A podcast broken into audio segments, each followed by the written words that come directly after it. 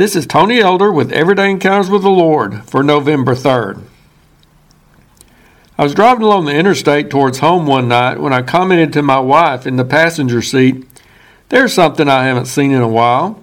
Off in the distance were a couple of those spotlights which are used to draw people's attention to some special event, like the grand opening of a business. I remember when I was a kid, similar beams would flash across the sky, signaling that the annual fair was going on in our town. I suppose my failure to spot those lights as often could be simply due to the fact that as I get older, I don't get out as much at night. But I don't think that's the only reason. I wondered if maybe government regulations had made it more difficult or costly to use that equipment. However, my wife noted that the beams from those lights aren't as noticeable anymore due to the brighter night sky, the result of all the light shining from the businesses and developments which have increased in our area in recent years. Maybe that's why those lights aren't used as often. They simply aren't as effective in drawing attention because the sky isn't as dark as it used to be. Many of us recognize that we're living in darker times morally and spiritually. We're rightfully concerned about the condition of our society as it turns further away from God and from the principles of His Word. We lament the lack of goodness and godliness in our world. We pray for revival and for a reversal of this trend towards spiritual darkness. We guard against letting the darkness overwhelm us, plunging us into doubt, despair, and a sense of hopelessness. However, at the same time, we should see these dark times as an opportunity. It gives us a chance to shine brighter for Jesus.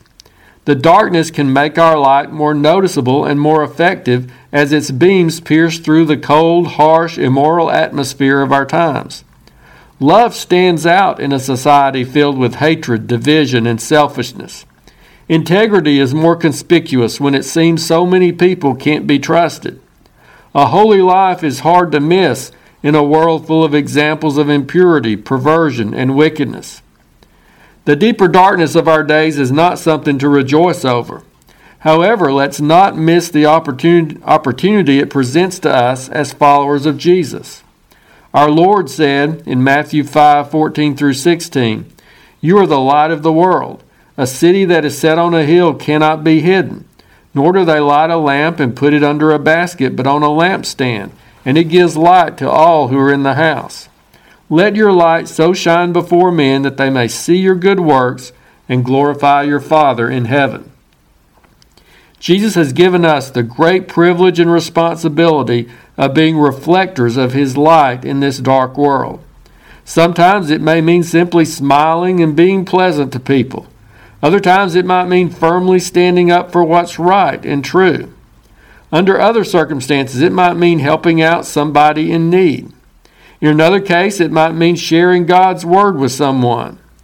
Our light may shine in various ways, but in all situations, it means reflecting Jesus and his character in our lives. So let's not just complain and get discouraged about how dark things are getting around us. Let's go out into that darkness and let the light of Christ shine forth like the bright, steady beam from one of those spotlights.